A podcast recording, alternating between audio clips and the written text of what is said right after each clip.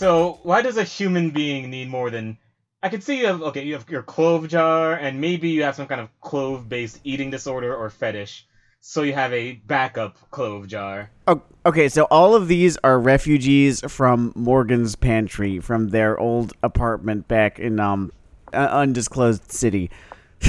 Ah, refugees.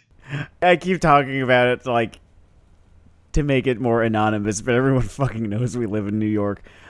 All of our traffic's just bounced through the Instagram thing and all those posts I fucking tagged. So uh, you're boned. Yeah, we're from New York. You can tell through the subtle sound of arrogance, sort of in the back tone of my voice. So what Morgan has informed me is that uh, their family, you know, liked baking um, honey baked hams. Here's the thing, though. I'm gonna get into that in a second. Uh, here's the thing. They had already been on their own for a good two or three years before we moved them to, you know, to Brooklyn. Then, you know, when we moved in together, right?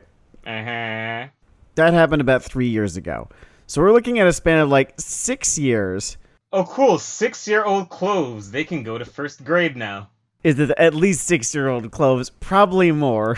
Can these cloves get married in Georgia? And the only explanation I was given is that Morgan's mother likes making honey baked hams. That is why they had several pounds of oh, cloves. it's really cool to know that Morgan's mother used cloves as a front for moving coke.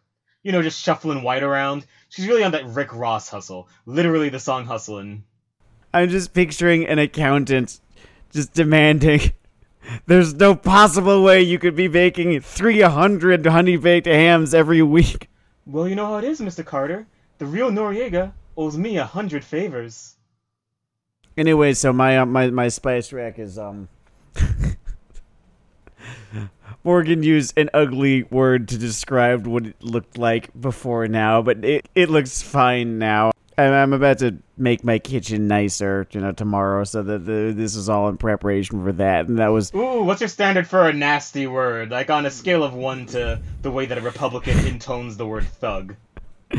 Where on the thug scale is it? if we're on the thug scale. Yeah, it's, it, it- don't worry about it. so it's a word that you don't say out in public.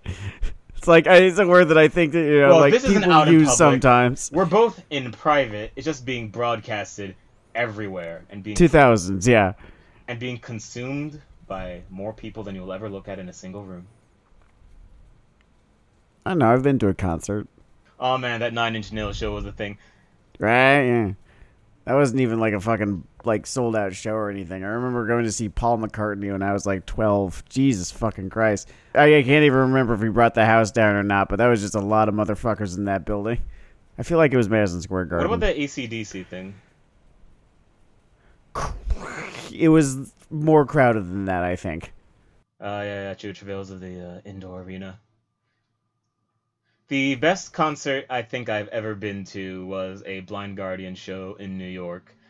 Because Blind Guardian's best feature, maybe annoying if you're outside of the loop, but out of all the culty fan bases, theirs is among the cultiest. Oh yeah, so there's a whole lot of audience participation, right? Yeah, yeah, a whole lot of audience participation, 100% lyric retention.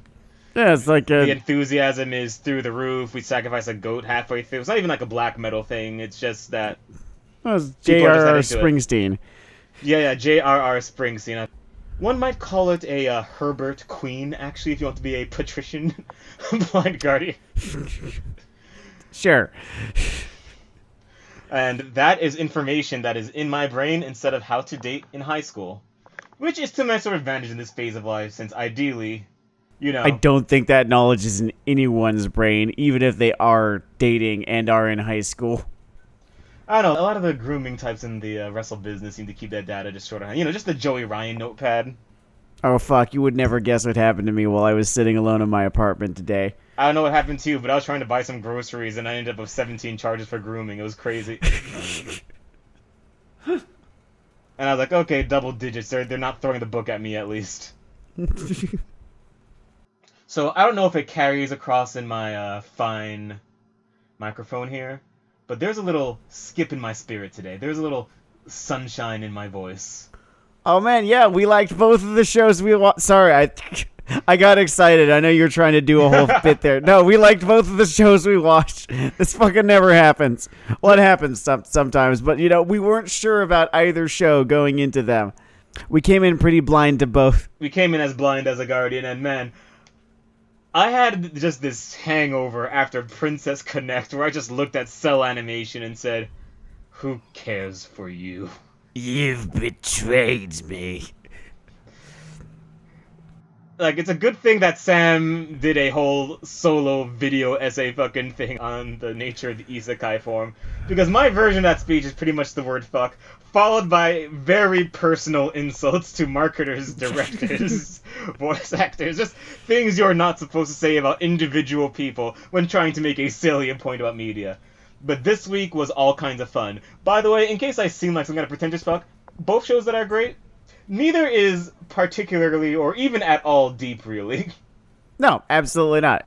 This is going to be the first time I say this in this episode. I'm probably going to end up saying it more often than that because I found myself saying it as we were watching these shows. Uh, these shows being The Great Pretender and The God of High School. And while watching both of these shows, very different shows, very good shows for very different reasons, I just kept saying it's amazing how good an anime can be when it's not wasting its time on stupid fucking bullshit.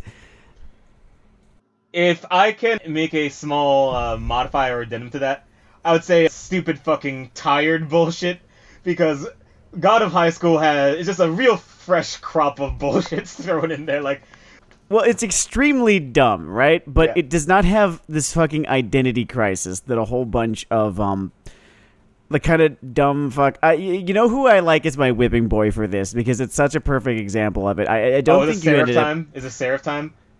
I'm talking about the show Noragami, uh, which I like to use as a good example of a bad example for you know a you know sort of uh, imaginative shonen action thing, whatever that gets so tripped up in its own really not very inspired world building that um, it just never manages to engage you to begin with.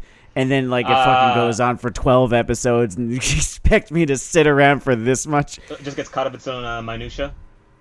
Immediately. Like, fucking immediately. Not even five minutes in, they've dropped, like, seven different fucking proper nouns. They have this whole thing where it seems like they're trying to drop you into this world, but instead, uh, it, it only draws attention to how fake it all feels, with them just doing things that feel unnatural, saying things that feel, uh, you know, stilted and weird. You really gotta love when a show invites you to take a deep dive into the kiddie pool.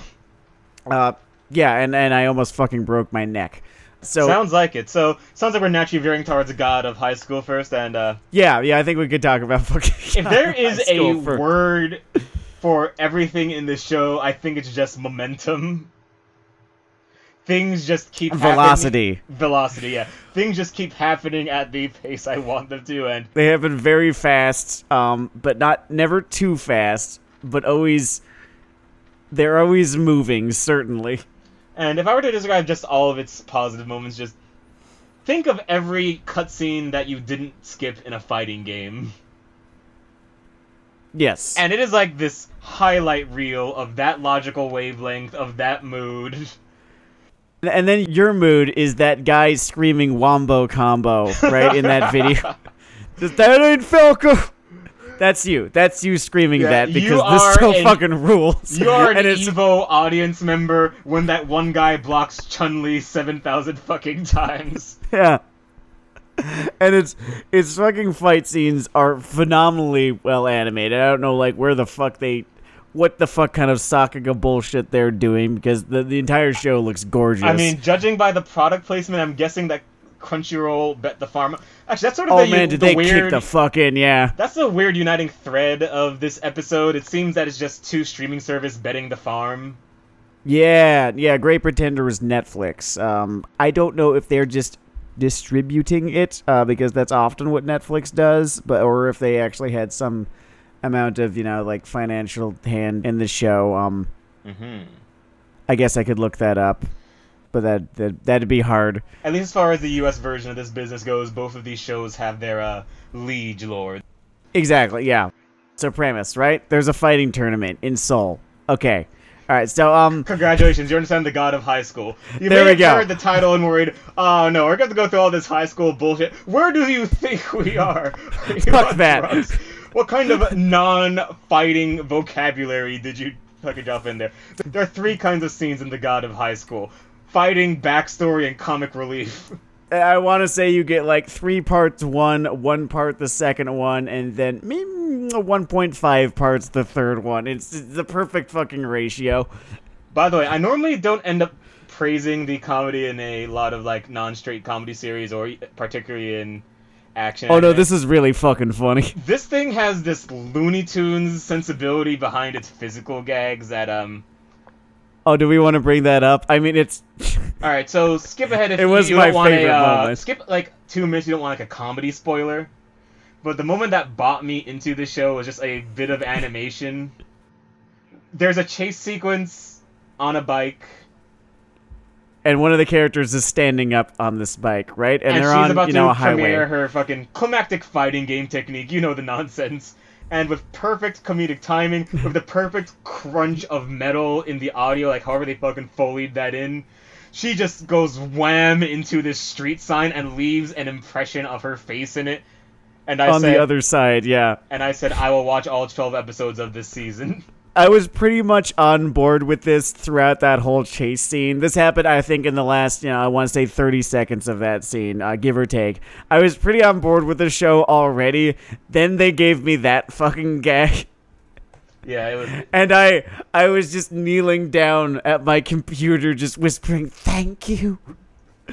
Uh, uh, it, it's, it's great for the because the show knows how funny that gag was because a few seconds later she comes up not having been able to remove the sign from her face. You know, she's still got this giant fucking road sign yeah. that she's embedded in. And it's the show mm-hmm. taking a victory lap because they knew how funny that was. But you know, I'm not gonna I'm not gonna begrudge them that. It's one of the tough few times that fucking double dip works because boy, that is some rich flavor they're dipping that chip back into. It's just such a great little image. Oh man, I was worried, right? I was worried that I wasn't going to like this. I was also worried because the description of this just plucky young high schooler uh, Uh, with funky hair enters a tournament uh, and then I came in and I don't know, it's just very. It's very brisk, energetic. There's a chaotic vibe to it. What had me worried was the fact that I was so amazingly cold on Tower of God, right? Just it, it did fucking nothing for me. I thought it was really just boring at best. Yeah. And I was thinking, I was seeing ahead, right? I was peering into the future, thinking, oh no, this is another new fucking thing that's happening in anime that I'm going to end up hating. And then, you know, that makes me just a curmudgeon who hates new things. And, you know, my opinion is very easily ignored. And, you know, like, you know, and, and who could blame them? Because like I hate isekai, right? I fucking despise isekai. Gachapon animation makes me fucking sick. Yeah, I know that everything is selling merchandise or whatever. Sure, like this is the system that we live under, but the Gacha anime is just such a fucking transparent advertisement for a mobile game. You know, first and then show second or even third, you know, after go to waifu gallery. Gachapon animation is like reducing art galleries to the price tags. Yeah. And you can just walk around looking at different price tags, and occasionally, like, just a gallery assistant will just bend forward to show, like, bra colors, and you're like, th- th- thanks, I guess. Yes. Uh, so that that was the second new thing in anime that I absolutely fucking despise. And here's the third new thing in anime, right? Anime based on webtoons. The you know the big premiere one, so far as I know. I mean, the big one that everyone was talking about at the very least was Tower of God, and you know, as I Tower said, of God didn't like the it. charge as mediocrity often does.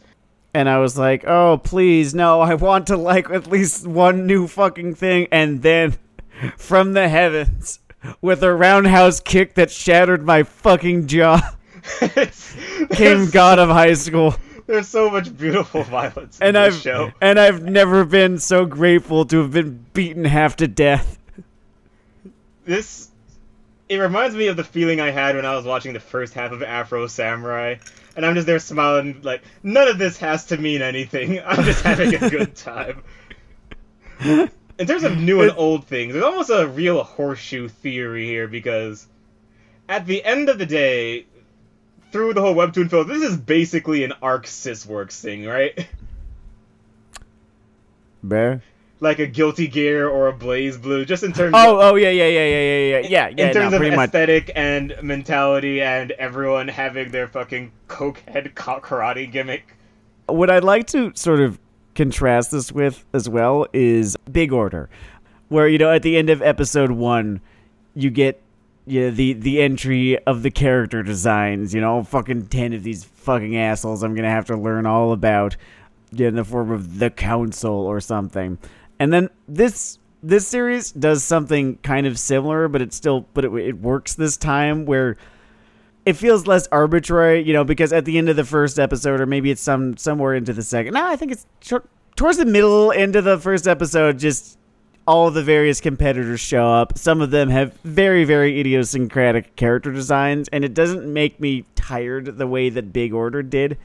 I think there's a critique of Big Order that I don't know if you would say I got it wrong or if I phrased it incorrectly, but I criticize pacing or the way that it just shot things out. I really should have just shot it, executed that thing because at the end of the day, the point of doing that kind of thing is you want to feel chaotic or like you're on this whirlwind. And you can't say that people shouldn't juggle knives.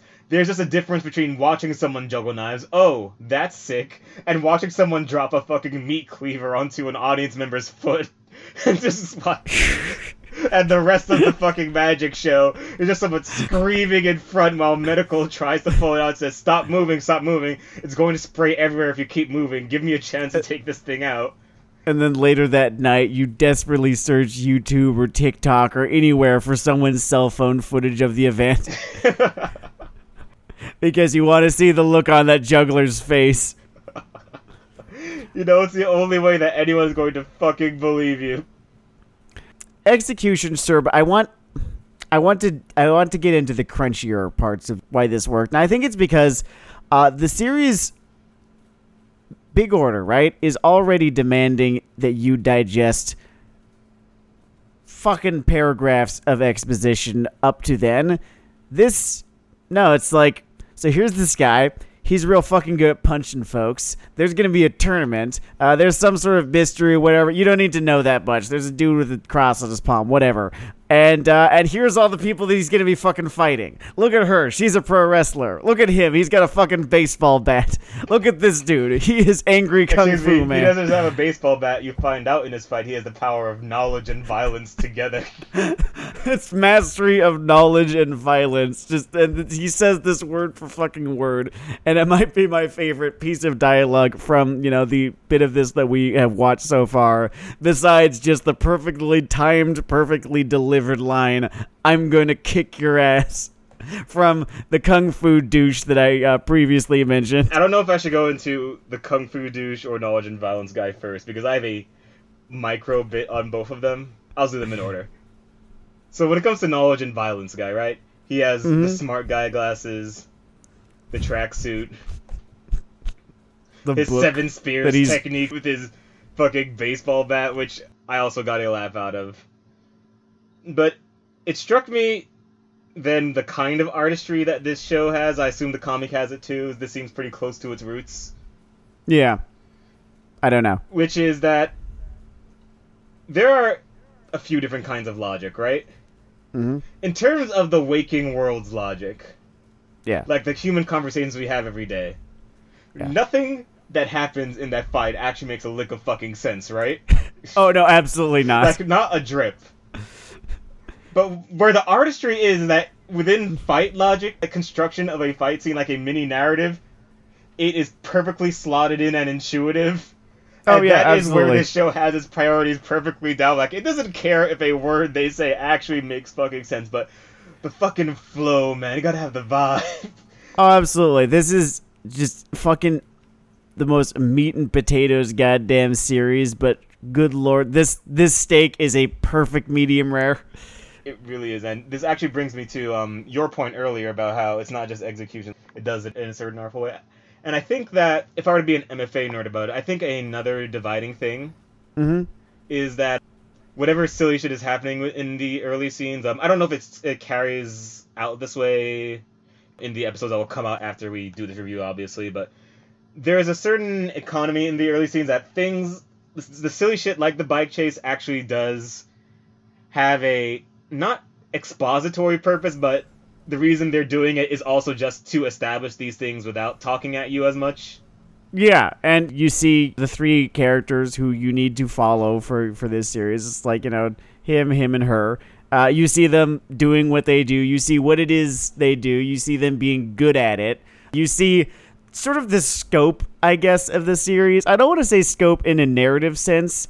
You know, like what are the stakes here? Are they, you know, the this guy's gonna murder me or this guy's gonna destroy the universe? It's less that. It's more just what does the violence look like in this series? Mm. on one end you have you know your your Last of Us two just fucking you know just you know every fucking you know dude you kill you know screams out for help and you know blood gushes uh and then you know Fucking on Last the of Us way way way the fuck other end of this of the of the spectrum you have your you know your kill la kills and your Gurren Laganns you're just the violence is so fucking hyperbolic that it's barely even violence anymore and this is yeah, more towards that other side of the spectrum. Got to tell you, folks. Yeah, um, boy, getting kicked in the face looks fun in this show. I mean, he seems to be having fun every time it happens. So you know, Jin Mori has what a guy, by the way. distilled fighting game default character. He is every you know soul bad guy, uh, Jin Kisaragi, uh, third character from that creator.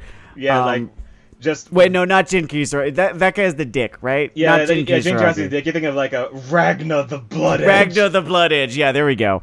Uh, I love those fucking games too. By the way, I don't know, maybe. oh, they're so good. Yeah. the show has this sense of fun where it's never ever ever afraid to make its characters look stupid at all like it never you know Yeah. gets gets caught up in itself like the, the main character is almost always eating a banana just whenever he's not Oh, fighting and, and, and, and no one looks cool when they're eating a banana When they were introducing Kung Fu Girl, I was so worried until they did the fucking sign. Seemed like okay, they know what It's like, they're right, doing. uh, uh, okay. Like she gets, she face plants a fucking road sign, and I, you know, almost fucking suffocated. Um, even you know, Yeah. like giant fucking kung fu douche gets fucking pantsed, and he has a fucking elephant on the front of his boxers. I have this eternal love. Like everyone has the tropes that they're you know neutral with or okay with or embrace in their heart. Mhm. And I have a small list of ones I embrace in my heart that will probably be unveiled slowly, trickle by trickle, like a sweet narrative throughout this podcast. But one of them is the fucking just kung fu douche, like just the Yujiro Hanmas and Akumas of the world, kicking open the doors to narrative and saying, "I'm here for roundhouse kicks at the civilians." Presumably a third thing to move the story along. I don't know. Maybe I'm a purer expression of this. And then he breaks a child's spine and calls him weak. yeah, that is a very important ingredient to the kung fu douche. Yeah, The kung fu douche exists to make the arrogant kung fu guy morally palpable. The, there's a whole lineage. Yeah, it's slightly different. Like the arrogant kung fu guy has like baggage or something, right? Yeah, Kung fu douche, does not have a reason to act the way he does. like he might, but it's not as important. Sometimes he can even sort of ruin the formula by trying to get into the logic behind it. He is just large and violent and terrifying. And this show had a this show had a fun one, man. There's a just a lot of fun fireworks. The wrestler girl, I got a lot. Oh, of my favorite, of. my favorite of the side characters. Easy, fucking easy. Just, The second she did a fucking was it a Hurricanrana? I think it was a hurricane. Right? Like she, at the very least, did a fucking somewhere in between, like a pedigree and a pile driver, which was great. I, I was fucking marking out to that. And at first, I thought, like, in this universe's logic, like, oh, so is pro wrestling real in this setting? No, she's just a pro wrestler. She's just a fucking pro wrestler, yeah. And, you know, just fights with the moves of a fake martial arts. oh, I remember, the first thing she does is a fucking diamond cutter. Yes. Uh, and it was beautiful. And it's in the midst of that sort of hodgepodge scene where everyone's. It's, it's a fucking tournament thing everything does now where everyone's fighting at once in the beginning. which was cool and it, it was just a really fucking good you know okay here's what you came for sort of scene uh, because you, you got to see a little bit of everyone doing their whole thing they kind of pull out all the stops animation wise too it's it, it's a nice treat for waiting you know 13 minutes for this it's Yeah. uh, honestly it's I, I feel like i'm being spoiled here That particular sequence made it really hard to miss how much more fun I was having than Tower of God during this. Oh, absolutely. Uh, because Tower. Okay, so here's here's this fucking sequence from Tower of God, and we we watched this episode, right? That people think, people have told me is the coolest shit ever. It's the scene where they go into the room where there's a big, you know, wobbly wall made of water or something, and you have to um, walk through this this water wall or something like that, and, and you're just told, right? only like a bad dude can walk through water wall. Uh, and so everyone's like, okay, I'm gonna walk through water wall, and then the main character, you know, like does or whatever, and it doesn't it doesn't seem to you know cost any effort on his part. He just does it, and then the the dude proctoring this whole game or whatever it is. You know, Says something to the effect of like, "Oh man, this guy must be some kind of fucking monster," and people fucking love this scene. It's they are excited by this guy getting shilled. I don't fucking understand why people like the things they do. You don't get the Roman Reigns fan club over there? They talk about how, you know, this guy shilling, you know, the boring ass main character sends fucking shivers up their spine. How they knew that this was going to be a great fucking show. I who are you people? What media did you grow up on? What fucking media diet did you grow up on that this, you know, seems at all passable to you as a cool moment? I've thought about this a little, right? I've tried to unpack this fucking mystery of the universe. And my running theory is that they are better people than me. Because what's a human virtue? Forgiveness. And they just forget everything that's actually happening on screen and just focus on the creator's intent. And they're like, oh man, they wanted the scene to be really cool. They wanted the scene to be so cool. This scene of him walking across the room unimpeded. So I'm going to be a friendly citizen. I'm going to help this man achieve his creative dreams, and I'm going to spend the rest of my internet career pretending like this scene has fucking worth. And you know what? I salute you. Walk through the world, making it a better place. You fucking trash mongers. Licking garbage cans like they are the plates for birthday. Are you cake. that fucking starving? Like, is there nothing Yeah, so- happening? Like, sometimes I just channel surf and there's just random decent stuff on. I don't know how, like, with the glut of things, that you can really sit through anything below a D. I'm not gonna be like, well, I know that I can't, uh, because I will turn on Riverdale and just have such a fantastic time.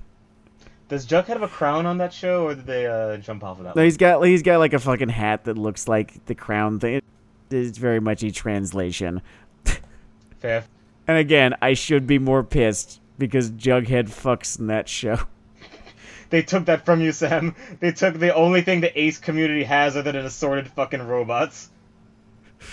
And some of those robots still want to fuck.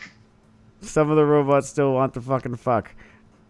I get liking things that are bad. Why does anyone like things that are boring too? It is a great question because you you gotta choose boring. I, I don't know if I don't get enough sleep, but sometimes during the duller shows, like not the pain shows, because the pain shows will just sort of needle you awake with rage, but during a oh, real Oh, yeah, absolutely. program, I kind of just have a tendency to nod off for a second. Well, it, it's interesting because some of the pain shows, in, uh, it kind of inspire me. Inspire. Um, they engender the same reaction in me that uh, boring shows do. Like you saw me watching Princess Connect redive, right? And Oh, how the fucking light went out of my eyes. Yeah, you you were pretty fucking cadaverous during that business. It was an interesting watch.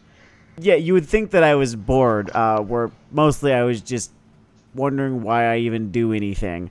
Although I think when I see something boring, my, my reaction is less that and more just, I don't know, I just fucking go to my phone or something. I try to.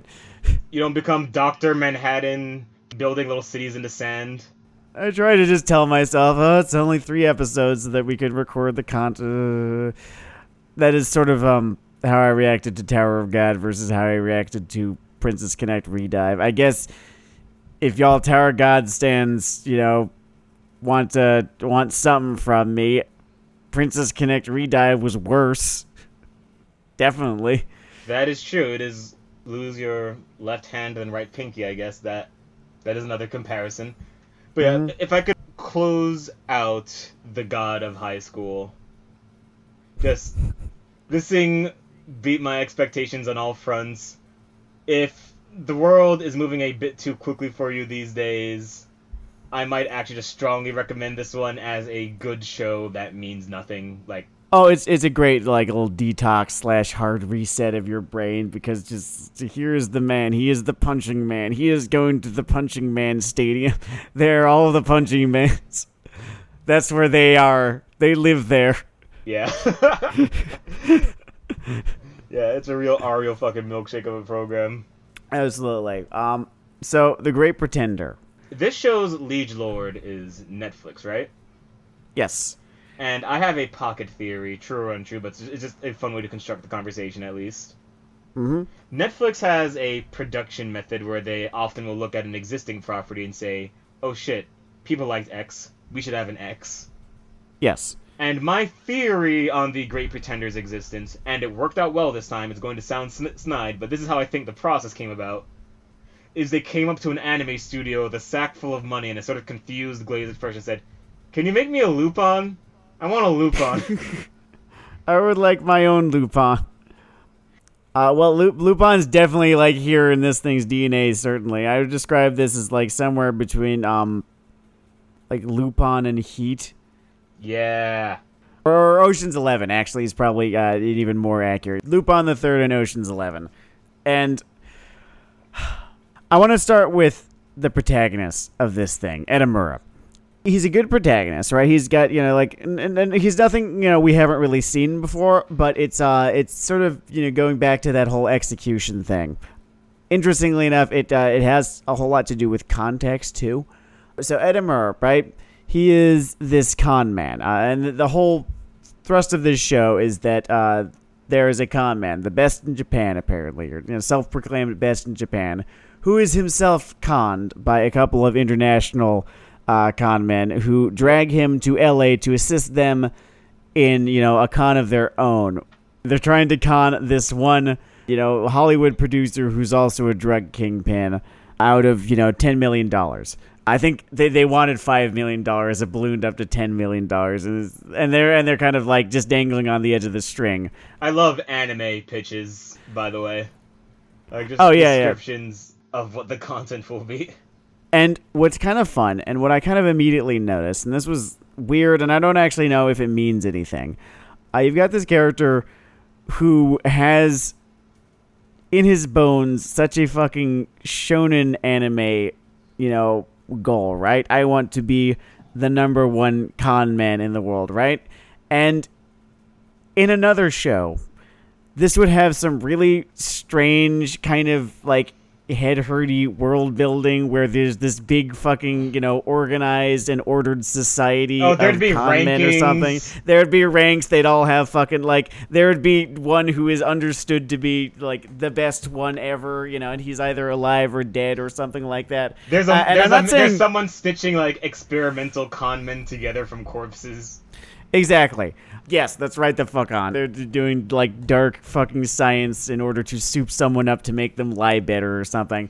And this is not that show. This show is just a guy who has kind of a shonen anime motivation and here he is in LA and they shoot people there. they do a really fun job of I guess just the emotional texture of being completely out of your depth and you keep digging deeper with every dumb fucking lie you tell. well, out of your depth and just amazingly fucking in goddamn danger.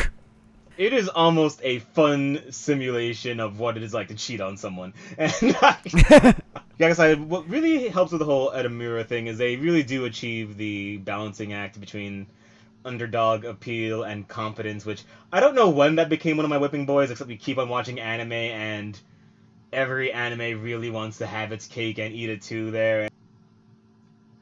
I guess a few things help make this happen. First off, the way that they are just willing to make Edamura sell for the fucking French con artist in the first two episodes. Oh man, yeah. Well, they do a good job with the booking, right? Because they, you know, he he pulls off some really fucking unlikely shit. Not unlikely, but he's good. He's good at what he does, and and like, and you were amazingly, you know, shown that he is good at what he does. That thankfully shown, not told.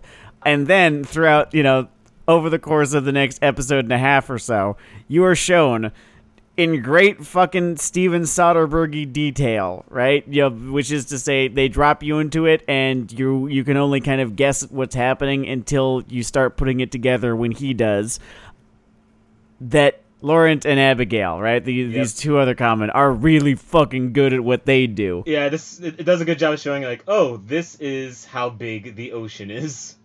Uh-huh. Abigail, by the way, uh, Sam has a uh, private theory that she is from the spiritual lineage of Revy. Oh yeah, absolutely.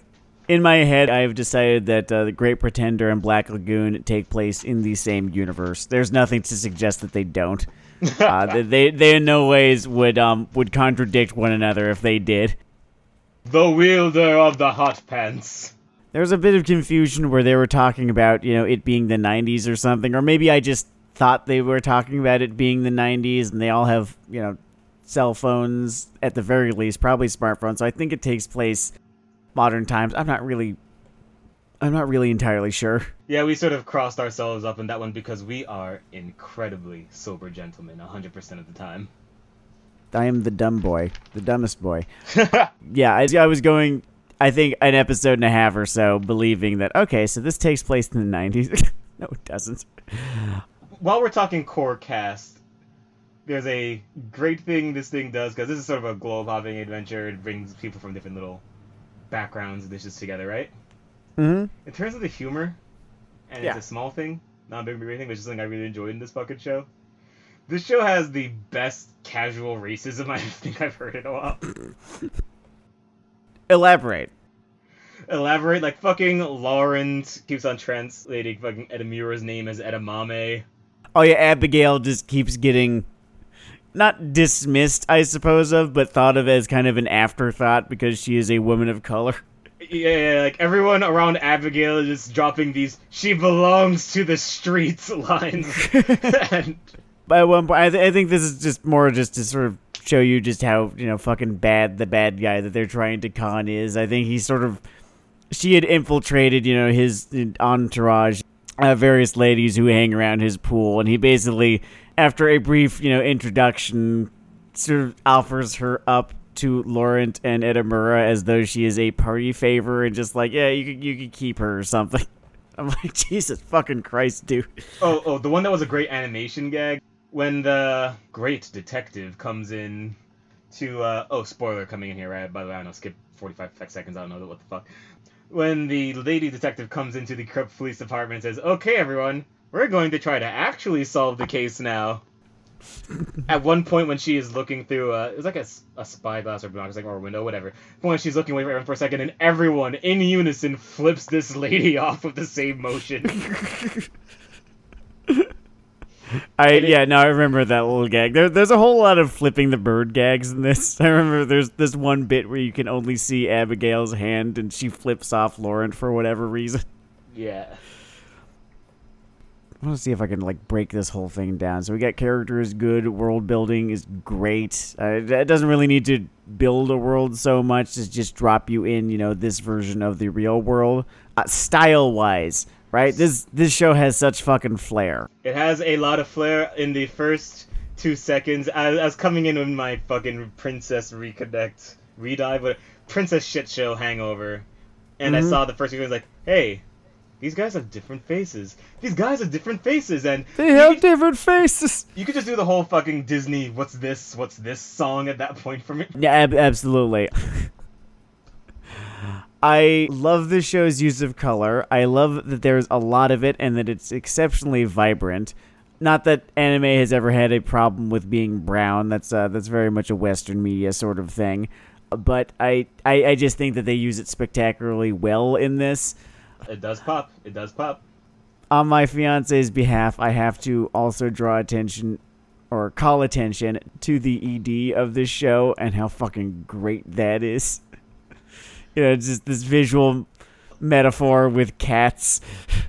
It's essentially a serenade by a cat singing about being a cat while going through various sequences that if uh, they are not coited spoilers, I will eat one of my fingers. Oh, I mean they they are clearly coded spoilers. Yeah, that is really entertainingly done. I enjoyed that. It seems kind of facile to say that this uh, anime has a sort of a fun kind of international feel to it, given that it is about you know a Japanese man, a Frenchman, and a um a woman from probably like I don't know South Central America. That's the, the they they never really tell us in L.A. and it is an anime, but there's this other sort of aspect that the show has, just including uh, music choice and just the uh, you know the character design too, where it just feels so much worldlier than um than an anime sort of usually has to feel. Well, the thing that it kind of reminded me of Mm-hmm. I remember Sword of the Stranger did a good job of just reminding you how big the world itself is with just these edge cases of cultural diffusion like this white guy who wound up in China, who wound up with these assassins, who wound up in Japan, who bumped into this runaway noble and this Dutch guy sort of trying to blend in in Japan. Okay, word. And this, you know, obviously takes place in a society a little more international than fucking um that era of Japan, but still, the show does a good job making this feel like a lot of things colliding and some crazy stuff is gonna happen, guys. Here's what it is. It's the fact that um beyond all of these, which you could even sort of refer to as superficial elements, this show does not feel too amazingly weighed down with the way that an anime usually is and usually has to be. Just in terms of subject matter, plot structure, and general sort of feel. There's a je ne sais quoi, and I'm not. I'm not saying that this is a bad thing necessarily, right? You know, like a whole bunch of my favorite shit is just so very clearly, just so amazingly anime, and it's not like this feels like it's any less anime, and that that may that'd make it better if it were, uh, right? Because it still has, you know, you know, your sort of plucky main character wants to be the number one, like it's it still like knows where its roots are. Plucky main character, hot pants violence girl. Yeah, exactly. But the show itself manages to be such a citizen of the world uh, that it feels very new and exciting because of that. Yeah, it particularly has an amusing take on a, a lot of passing Hollywood sensibilities. I, I don't know. I always end up zeroing in on the little parodies that anime put inside of themselves. First off, Yeah. because this is a lot of fun movies. to do. Yeah, the, the B movie. This is a lot of fun to do in a bad anime as well, because you will see shows with no right to parody anyone firing shots. I remember one of the Twilight movies had them go see what was, you know, meant to be this just this horribly brain meltingly stupid action flick, and I, God, I wanted to be watching that movie. Right, right. This show just has a bunch of schizo versions of blockbusters, which I found amusing. There was Die Hot. And it was this weird kind of um, pulpy samurai action flick. Yeah, and the implication also be that this um I don't know if he's supposed to be a pure hack or just maybe a populist, but the guy is not exactly making art house cinema. Well, he's like one of those Italian directors from the '60s. Um, but so it's a, like a little bit of an anachronism. He's like one of those Italian directors from like the '60s who is making all those like B movies and the fucking you know like spaghetti westerns and the you know the sword and sandal bullshit that sort of thing. hmm You know on shoestring budgets and they're very obviously dubbed over and extremely campy and you know a whole lot of people love them because of how silly they are i seem to be like kind of one of those kind of sorts of things That makes sense. That makes sense. And then they sprinkled some Scarface and Harvey Weinstein dust on him, and you had a character. Yeah it's fun he didn't seem like he was any one real life person or rather than you know three or four of them Which, to be fair, I, I don't know if um, yeah, o- old Weinstein wouldn't really make a good villain as heavy on his own set of traits. uh yeah mm, no You just have fucking victims describing his malformed genitals and him seething in the background. Oh, I'm looking it up. This is not going to be 12 episodes. This is going to be full 23 episodes long. Sorry, a little bit of a non sequitur here, but I, I like that they're kind of committing to the whole long form storytelling thing here. Finally, some good fucking food. I felt so alive when I was watching this. This and uh, God of High School. Oh, God of High School, the studio who did that is the one that's taking over Attack on Titan. So this was their kind of job app for me. I'm going to miss Wit Studio, but if like they keep that shit up, then okay, fine. Yeah, as long as the money's good, um, we know they can make something pretty. different director. Well, we'll we'll see. We'll see how Yeah. we'll see how they do. I was not too amazingly thrilled to see that Wit Studio was not going to be doing the final season of Attack on Titan, but I I, I know how things go. That's really unfortunate because you don't see the magic come together that often. And there's shit that goes on on the other side of the camera, and I understand. Like I understand that you know, uh, things are not released; they escape, and you know stuff like this happens all the time. If it's fucking God of High School quality, then I will not bitch at all. Yeah, I would be very happy to see Levi pull some of those crackhead air taekwondo moves they had Jin popping off in that thing. I think he's done. Right, we got one more great Levi sequence, um, at least up to present, right? Mm-hmm. Okay. Well, we'll see how they do with that, and that's gonna be like most of the way through this. Well, most halfway. We'll see. It's probably gonna be like a full. Shit, shit. We're supposed to be talking about the Great Pretender. I swear to God, this happens all the time. It's, a real problem we have. Um, I enjoyed this show's portrayal of the uh, corrupt Oinkman. Uh, yeah. I mean, it's not like I'm like sorry, I'm sorry. That's not a good way to refer to the slave catchers general. They do have a vital role in our society. he's not exactly the most accurately portrayed Oinkman, right? In that you know he, they just portray him as dirty, and if he was just fucking dirty, it's the LAPD. So at some point, if this show has done its homework, Oh boy.